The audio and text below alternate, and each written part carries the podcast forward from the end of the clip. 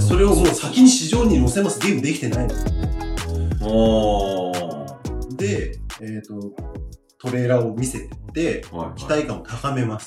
期待感を高めて、仮想通貨を買ってってもらいます。仮想通貨の価値が上がります。上がったあたりでゲームを出して、そのゲーム上でその通貨のやり取りができたりとか、えーその通貨自体を今度、海外とか国内の仮想通貨市場で、それこそイーサリアムとかビットコインとか。変えて、はいはい。まあ、例えば日本円に変えるだったりとか、まあ、資産を利用したりするみたいなうん。パターンが結構多い気がします。なるほど独自通貨を設けるっていうのはなんかパターンになってきてるっぽいですね。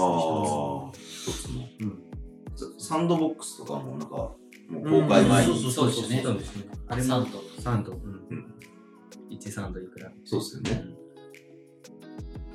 ただ、最近、その、仮想通貨全体的にね、うんこうなってるんで、なかなかそこが難しいところですよね。はい。それにも逆らって上がっているようなところっていうのは、うんまあ、実際にリリースされたりとか、はいはい動き出したタイミングでも人気上がる、まあ、可能性はあるのかな、みたいな。そうですよね。うんまあ、こんな詳しい方に本日はゲストに来ていただいて、来ていただいておりまして、録音始めてる？始めます。こういう新しい始め方してみようかなって。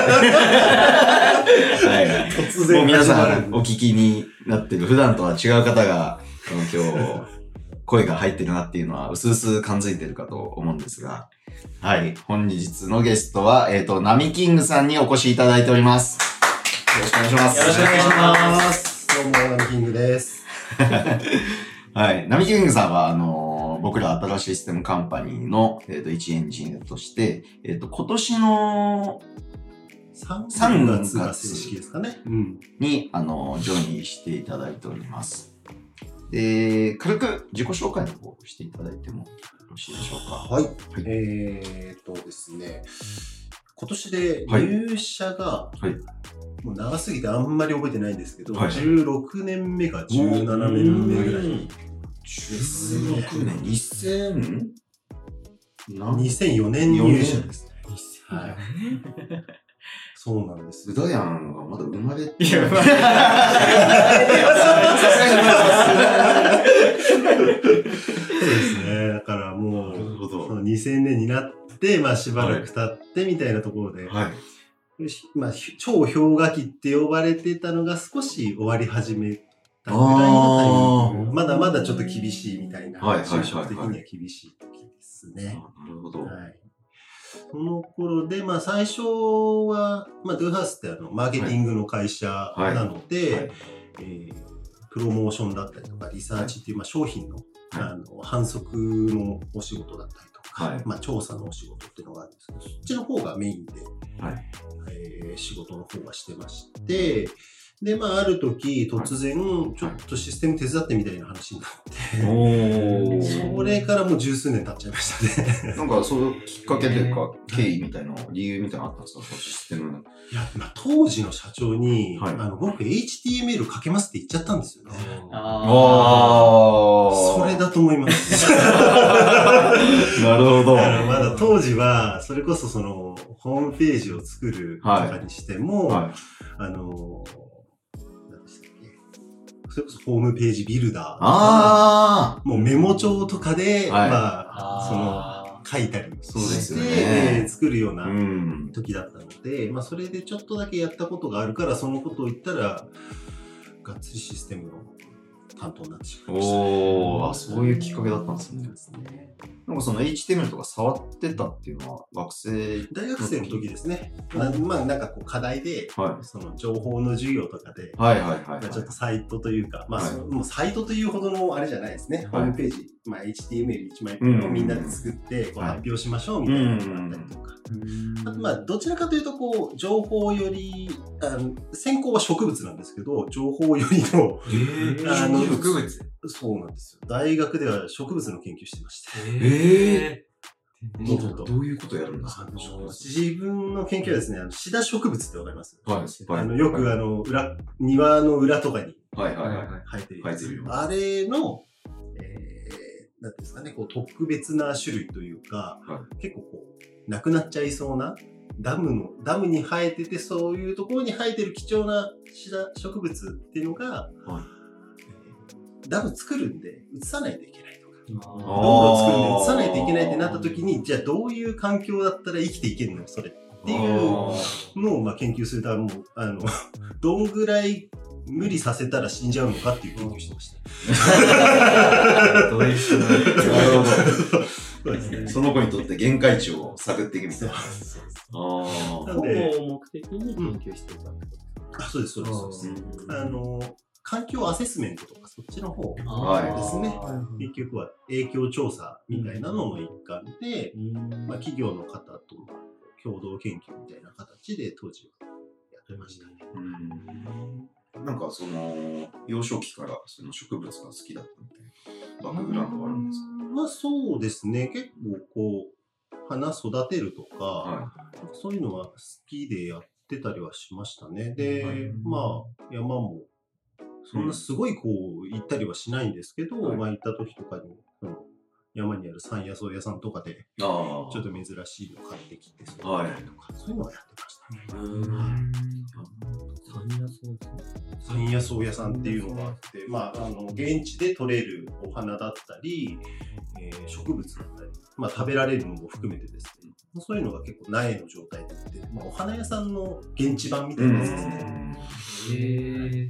それをこう、えー覗いていいなと思って、ちょっと持って帰ったりとか、うんまあ、してましたね。ただ、まあ、あの全然関係ないじゃないですか、植物と。まあそうですね。遠くこう巡り巡るって伝わってるそうなんですよ。だからもうことはあるかもしれないですけそう、就活をしてた時も、結構そういう花屋だったりとか、はい環境調査屋さんのと方を結構回ってたんですけど、ど。そうなんですそうなんです。友人がたまたま、は大学の友人が、はあの広告代理店を結構受けていて、はでその話を聞いた時に、あ、それも面白そうだなと思って、いろいろ調べたら、当時自分が使ってたサイトを運営してた会社がドゥハウスだったんですよ。へえ。ちなみになんていうサイト聞かせてネットっていうあサイトがありまして、まあ、アンケートに答えてポイントをもらえるよみたいな、そうですね。そのモニターをやってたんですね。たまたま。ーで、なんかその募集とかを見て、あ、なんか面白そうな会社だなと思って、あ。はいはいはい。たら、なんかあれよあれよと決まってしまいました。なかなか、もう、経歴というか、珍しいですよね。そうですね。なるほど。なんかその、ドゥーハイスをじゃあ知ったのは、えっ、と、新卒で入られたそうですね、新卒ですね。まあ、就活をしていく中で、えー、ドゥーハイス知ったと思うんですけど、なんかこう、実際に入る前と入ってみて、なんか印象がこう、違ったとかってあります？うーん、印象はあんまり変わらなかったかもしれないですけど、あもう説明会の時から、はいまあ当時のその、あの、マネージャーの方たちとかが、はい。結構いろいろとフランクにお話をうしてくださんって、うんああ、すごいこういう雰囲気の会社なんだなっていうののままでしたね、入ってからも。なるほど。うんじゃあそこはもう変わらず、そうですね。まあいい印象。いい印象ですままだったってことですね。入って、えっ、と、ど、どこの部門に配属された？一番最初は今ちょっとその部署自体はなくなっちゃうんです。なくなっちゃったんですけど、はい。はい。あの、口コミプロモーション部っていう口コミプロモーションし部。て、どういう業務内容でしょえーとですね、まあ、商品のプロモーションをする部門ではあるんですけれども、はい。あの、商品をおすすめするときに、はいなんか、今、今だともうネット上でこう結構口コミだったりとかあると思うんですけど、そういうのがまだまだだった頃に、うはい。お友達にあのこの商品いいよねみたいなうん。話とか、うん。あの紹介をしてあげたりするっっていう、そのプロモーションの仕方がありまして、はい。はいまあそれの担当とかで結構その有名メーカーさんの、はい。まあ、今もあるブランドの、はい。えーなんでしょうね、お酒のうん。商品のプロモーションだったりとか、はあんまり知られてないサプリメントが、い。うん。うん。そういうのを結構やってたりはしましたね。うん。それはじゃあ、えっ、と、営業さんがそういう案件受注されてきて、うんその実際のプロジェクトを回すみたいな役そうですね、そちらの方をメインでやってました。なんか、あの、あれなんですか？ね、ドゥーハウスの新卒の方っていうのは、自らこの部署に入りたいみたいなうんうんうんうんうんうんうん。っていうことは選べたりするんですか、えっと、希望、まあ、今は分かんないですけど、はい当時は希望は出しました。うーん。で、一応通ったのかな？通ったような気がします。ああ。ただ当時は結構半年で部署替えみたいな、その、ジョブローテーションじゃないですけど、はいそういうのがあったので、はい。まあ、入って、その、少しの間、うん。プロモーションの仕事をやって、うん次は今度調査の仕事、リサーチの仕事っていうのをやって、まあ、えー会場に人に集まってもらって、その商品についての調査をするですとか、あのグループインタビューっていうんですけど、はいあのこういうまあスタジオじゃないですけど、はい。そういうところに何人か集まってもらって、はい司会進行の方がうん。いろいろと問いかけをしながらみんなでこうディスカッションをししつつ、えー知りたいことをちょっとこう深掘りして聞いていこうみたいなああ。調査の方法がありまして、はいまあ、そういうのの、えーまあ、司会進行はまた別の方がやるんですけど、はいまあ、裏側でこう指示出しだったりですとか、うんクライアント対応みたいな形でやってたことがありますね。なるほどですね。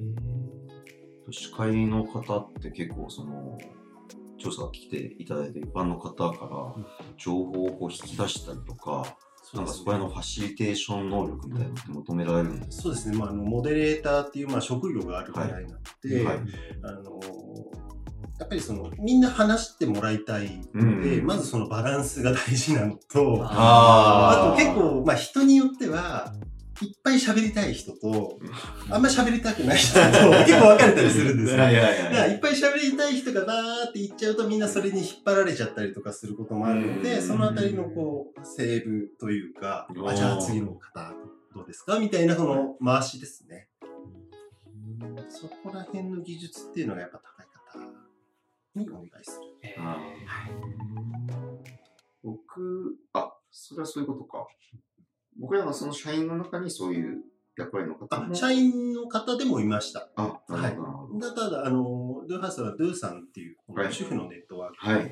というものがありまして、まあ、いろいろなスキルを持った主婦の方たちと一緒にこうお仕事したりするなるほということが。があるんですけども、まあ、その中でもそういった技術を持たれている方がいらあっしゃいましあ、て、素晴らしいですそうなんですよ。お願いすることが。ドゥーさんっていうのはどういう人の集まりなんですか？そうですね、まあ、もともと、まあ、だいぶ昔はい。からの話にはなってしまうんですけれども、はいあの、まあ、もともとその、大学を卒業されて、あの、はもう、もし結婚しなければ、こう、通常働きに出ていたん。方たちというのが、まあ、ご結婚されて、子供をはい。生まれて、はい。まあ、家庭に 入られることが結構当時は多かったうんんですね。で、それに対して、まあ、あの、トゥーハウスの創業者ですね、が、えーその能力というのを家庭に埋もれさせておくのはもったいないんじゃないかと。もっとこう、その主婦の力ってもっとあるんじゃないかっていうところで、えーまあ、募集をかけて、はい。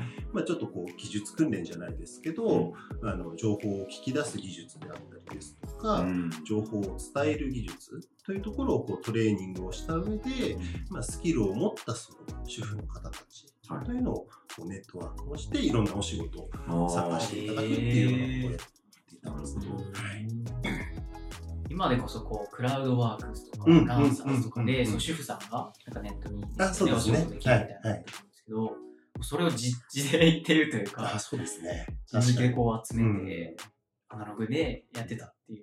そうですね。そうです、そうです。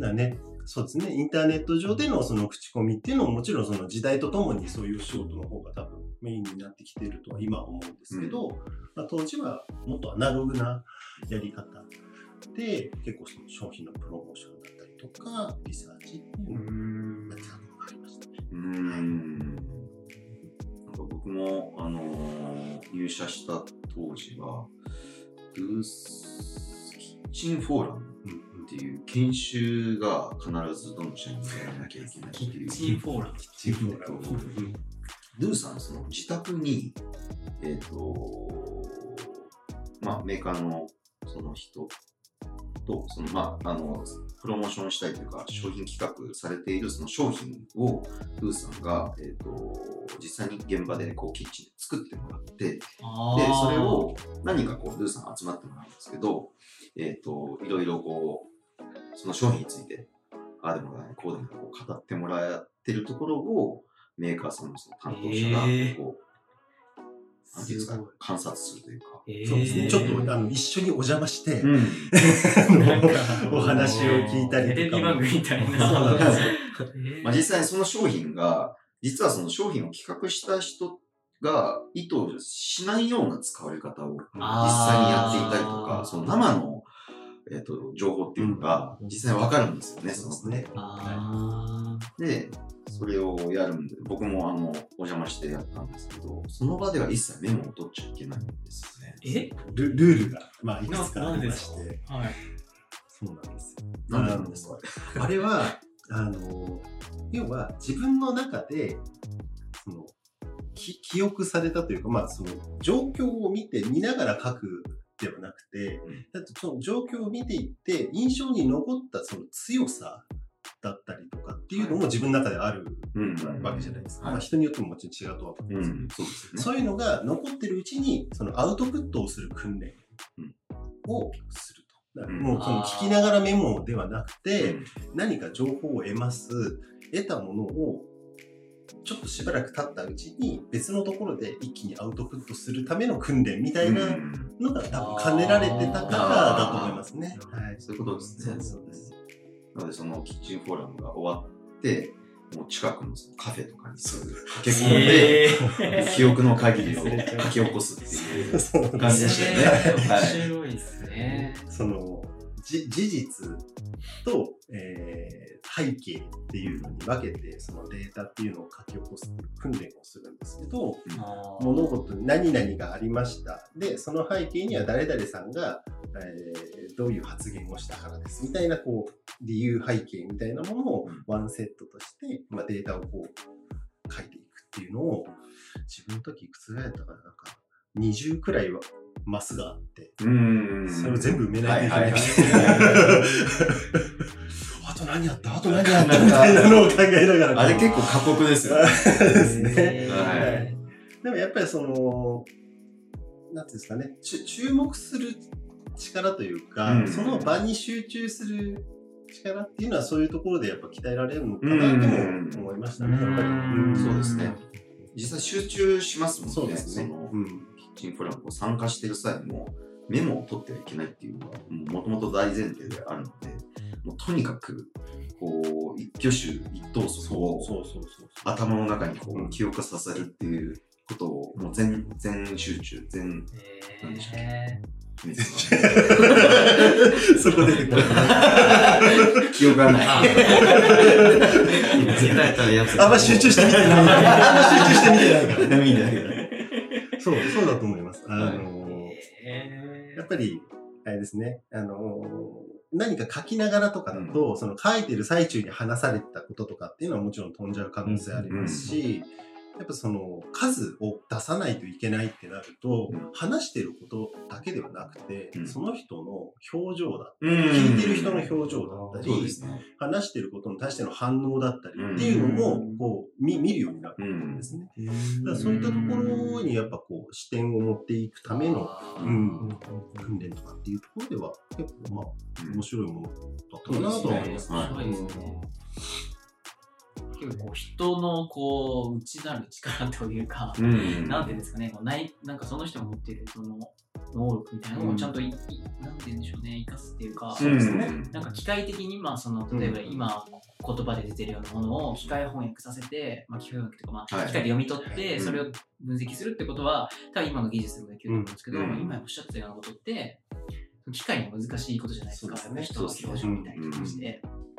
とか、人が感じたことをフィルターして、うん一番印象に残ったものを取り出すみたいな作業。うんこれがその人間にしかできないことなので、なんか、それをこう、15年ぐらいも前からそうですねやられてる。もうも結構もっと前からかもしれないですね。ああ、そう。うんまあそうですねそうするとうんキッチンフォーラム自体は結構あのドゥーハウスができた最初のサービスくらいだったような気がするので。ああ、そうですよね。そうです、そうです。だからもうそしたらもう自分と同い年ぐらい、うん、40何そう年とか。ですね、前ぐらいにそういう手法を使って、いろいろと本音じゃないですけど、はい。うん、を引き出してたうん、のをやってた感じですね。そうですね。なんか結構、やっぱ体験、なんか、今まだちょっと研修やってるかわかんないですけどいや、、どうなんですかね、今。まあ、なコロナだし、なおさらうん厳しいみたいなとこあるかもしれないですけどね。面白いと思うんですよね、面白いですよねあれは。うん。ぜひぜひやりましょう。エンジニアの新人教育プランで。教育プランで。あ、じゃあ、オタク訪問をじゃあ、オタク本。誰かが。じゃあ、マジさんの資料をあそうですね。お邪魔させていただいて。コードを書いてる姿を見 てもらって、感じ取ってもらって。感じ取ってちょっと今、人差し指遅れたな、みたいな。打ち間違えたなとか。絶対覚えられない。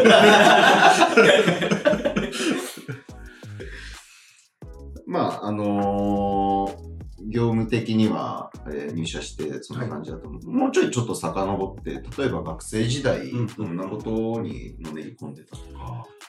学生時代は、どうですかね。まあ、スポーツははい。そこそこやっっていて、今、今こんな体型ですけど。そうですね。大学時代はバスケットボールをずっと、バスケ？そうですね。まあ、サークルレベルではありますけど、、はい。くつかのバスケットサークル掛け持ちで、え あの、やってたりですとか、はい。高校だったり中学とか、そのあたりは水泳をずっと小さい時からはい。やっていたので、はい。まあ、泳ぐのは結構得意かもしれないですね。はいはいでもなんか大会とかに出る。あーまあまあまあ、そんな全国レベルではないですけど、はい。あの市の大会だったりとか、は県の大会みたいなのは出たりとかして、おーはいやってましたね。あとはなんだろうな、学生時代は、いや、結構その、学生時代にその植物の、まあ、研究というか、に入る前前くらいからかな？ちょっとこう、あの、直接その、えー、なんていうんですかね。ゼミ？ですか？ゼミ。に入るきっかけになった方と、まあ、その、サークルで一緒だったりとかして、お話を伺ってて、ちょっと今度、こういうバイトあるけど行かないみたいな、そのバイトの内容っていうのが、えっ、と、長靴履いて、山道入っていって、はい。えーその山道の地面に生えているはい植物を、ここに何がどのぐらい生えてるかっていうのをずーっと歩きながらチェックしていくっていう仕事があるんですよ。タンポポがそうですそうです基本道。歩かないんですよね。ああ、道。そうなき道じゃないところをずっと歩いてる。そうそんなバイトがあるそうんですよは激しい。それはあれですよね、さすがにリアルタイムにメモっていいんですよね。それリアルタイム覚えられない。逆にその、まあ、調査であのご一緒するあの企業の方がい。どんどんとこう言っていくのをメモしていくっていう、後ろをついていきながら、そう何回か滑り落ちそうになりながらこう、そう。危ない。やったりはしてましたね。あそういうのがすごい面白くて、あの、直接その方がいらっしゃる、その先輩がいらっしゃるゼミに入って、はい。まあちょっとこう、植物関連の勉強をしたりですとか、はい。あの中国の内モンゴル自治区っていうはい。地域があるんですけど、その辺りって結構砂漠になってるところが多かったりとかして、でそれって結構人為的にできちゃったものなんですね。要は家畜を育てて生活してる方たちがはい。いる中で食べ過ぎちゃった。なるほど。食べ過ぎちゃったら町が砂に飲まれたみたいな、えそういうところがありまして、いやそれをじゃあどうやったら食い止められるのかみたいなのを、あの、研究するというか、はい。あの実まあ、現地に行ってはい、どういう、その、現地に住んでる方たちの暮らしっていうのはこうではい、ただ現状の環境の状態としてはこうではい、こういう対策をしていかないといけないよねっていうのをちょっとこう、実際に見に行くために2週間、その、かれたんですか？砂漠の方に行ったりです すごい。え、そその結構、あれですか、ホテルとかもきちんと。えーっとですね、ホテルはですね、あの、その砂漠、サチっていうんですよ。あの砂漠の地帯の地、はいであの土地の地って書いてはいサチって言うんですそこに行く前段階、まだまだ中国国内うん。はい。の時はいいホテルだったんですよ。うん。うんなんかね、その現地入ったら、お湯は10時で止まりました。夜の10時で。みんな寝るの早いんでしょうね、きっと。へーそうですね。結構過酷なんですね。まあまあまあまあ過酷ですね。はいはいはい昼間は暑くて夜は寒いっていう。あーまあ砂漠特有のなんか気候もありますし、はい暑いっていうのも本当に暑いんで、へー灼熱の。30度後半とか本、当になんかラクダが歩いてるみたいな、そんなぐらいのえっとですね感じなんで、すか、ってなっている場所もあれば、ただ多いのは、えー砂だけではないんですけど、草とか植物はもうほとんど生えてないみたいなところなんん。ですね。で、やっぱその砂がもう風に、ま、乗ってこう移動をするというか、移動してくるんで、その風向きによってすごい砂地が深いところだったりとか、もうすごい歩きづらいですし、あうん植物が生えてたことによって砂とか入ってこなかった地域に砂がそう入ってくるんですそういうことなんです。ああの、防砂林って、防風林ってよくあるじゃないですか。海岸沿いとかにこありますよねう木が生え植えられてて、風、はい潮風をこう防ぐ。はい。それの砂板の防砂林っていうのはいがあるんですけど、あの、お水がない地域でもこう大きく育ちやすい木みたいなのをピックアップして、あの、防ぎたいところにその木を植えて、はい。こう林を作っうん。て砂を防ぐみたいなうんのを現地の対策でやってたりしてました。ね。